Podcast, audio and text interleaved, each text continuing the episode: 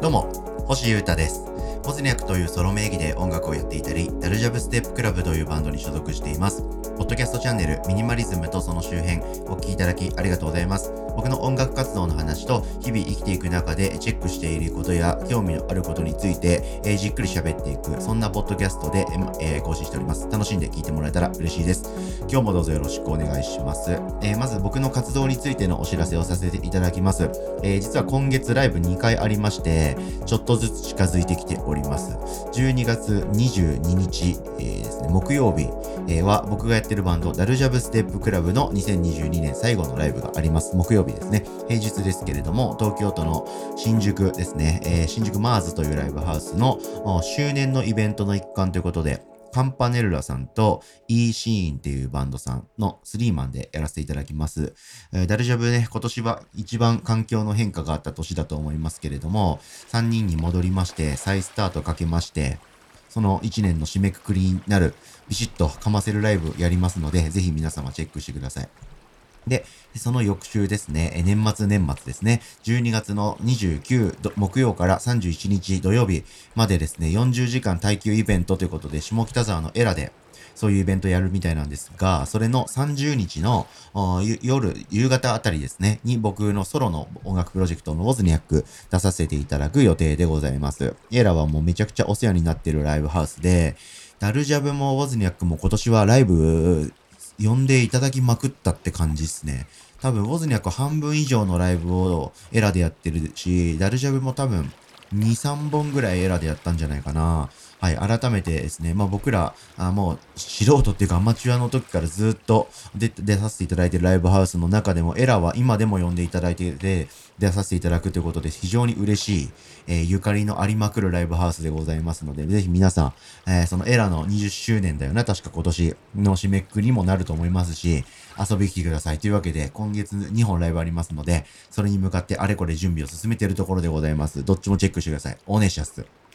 さて、行きましょうか。はい。前回のエピソードで話しました通りですね、えー、今月は2022年をあらゆる角度からまとめまくるということをやります。はい。えー、星歌的2022年ベストシリーズということで、えー、前回は読書ということで読んだ本のことを喋りましたが、今日は映画を話そうかなと思っております。はい。これですね、僕のポッドキャストこう3年以上ぐらい続いているんですけれども、あ去年ですね、どんなことを喋ってたんだどんなことをまとめてたんだ僕はと思って、去年の、てか今年？うん、去年だ。去年の12月のポッドキャストエピソードバーっと振り返ったらですね、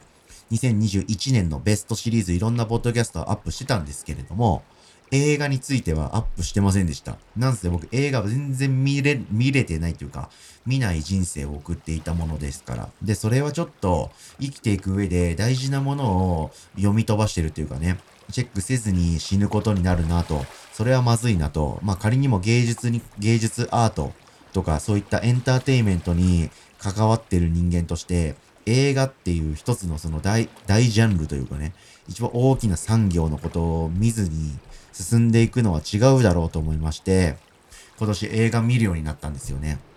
で、まあ、映画を見るようになった初年度ということで僕自分に言い訳したいんですけど、毎週一本は映画見ていこうと思ったんですけれども、なんせ、まあ、よくこれ僕のポッドキャストで言いますけど、今年は夏に大きな大きな暮らしの変化がありまして、移住も終わりましたし、いろんな環境が変わりましたんで、それ以降ですね、全然映画見れなくなっちゃいました。はい。というわけで、1年間でだいたい52、3週あると僕認識してますが、1年間で見れた映画はですね、20本、約20本ちょいぐらいでした。はい。やっぱりそうですね。途中までは順調にいってたんですけど、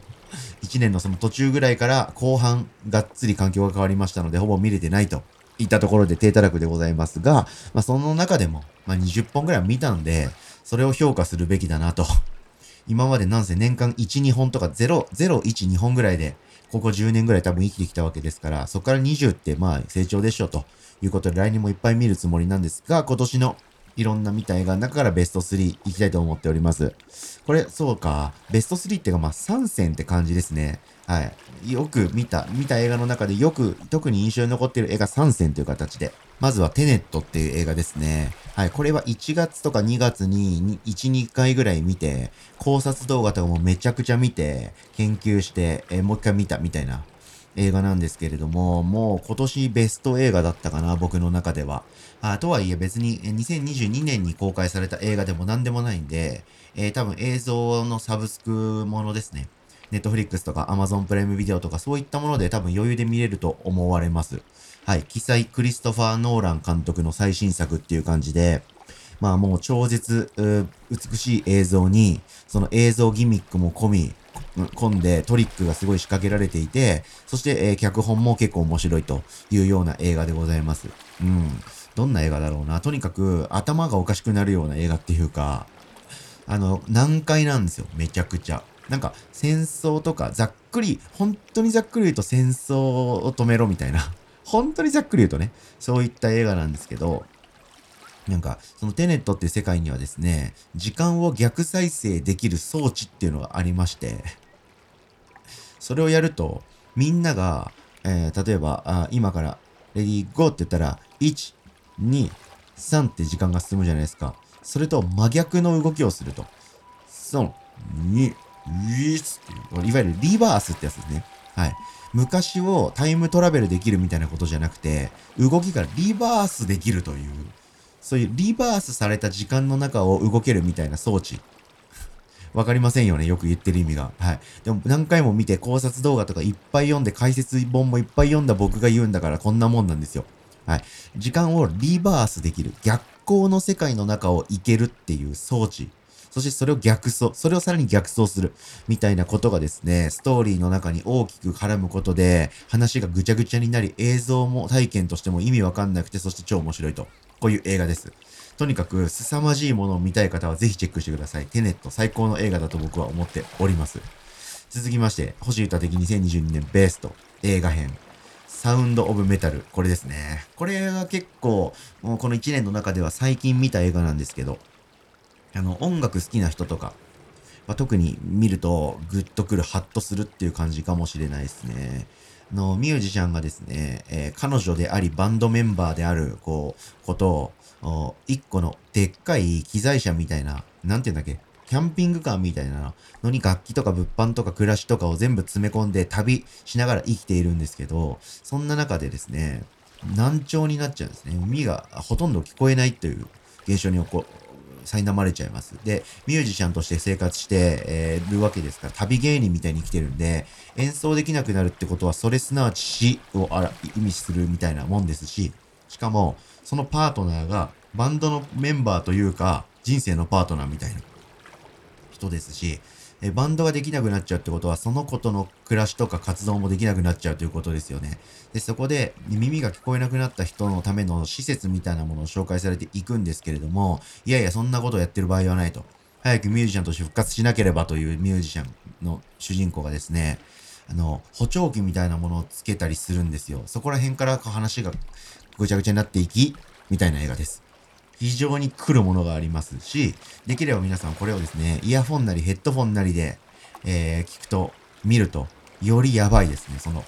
映画ってこんなに音楽、音をこんな風に扱える芸術なのかい？ということで非常に衝撃的でした。ですし、脚本も素晴らしい。サウンドオブメタルってそういうことかい？っていうオチが待ってますので、ぜひ見てみてはいかがでしょうか。はい。あともう一個ですね、えー、きっとうまくいくという映画ですね。はい。これはもうなんかめちゃくちゃ有名な映画らしくて、はい。僕が語るまでもない系の映画なんですけど、えー、インド映画ですね。はい。インドの歴史上一番興行収入を得た映画ということで、えー、めちゃくちゃ有名らしいんですけれども、非常に話長いんですけれども、コメディでした。はい。きっとうまくいくというタイトルの通り、すごくハートウォーミングで、ベターな映画でしたけれども、すごく面白かったです。はい。インド映画っていうものを僕見たことなかったんで、突然歌って踊り出すシーンが結構随所にあったりとか、見てて楽しかったです。はい。で、なんせ僕映画素人なんで、こういう無知な人間はですね、評価が高い映画っていうのがいっぱいある状態、そしてそのほとんど見たことがないっていう状況なので、それを順番に見ていくだけでも非常に楽しい映画ライフが送れますので、皆様、僕が見た映画を見るといいですよ。僕はそういう風に、面白い、そうだな、外さないだろうな、レビューがめっちゃ高いな、この映画っていうのばっかり見ているので、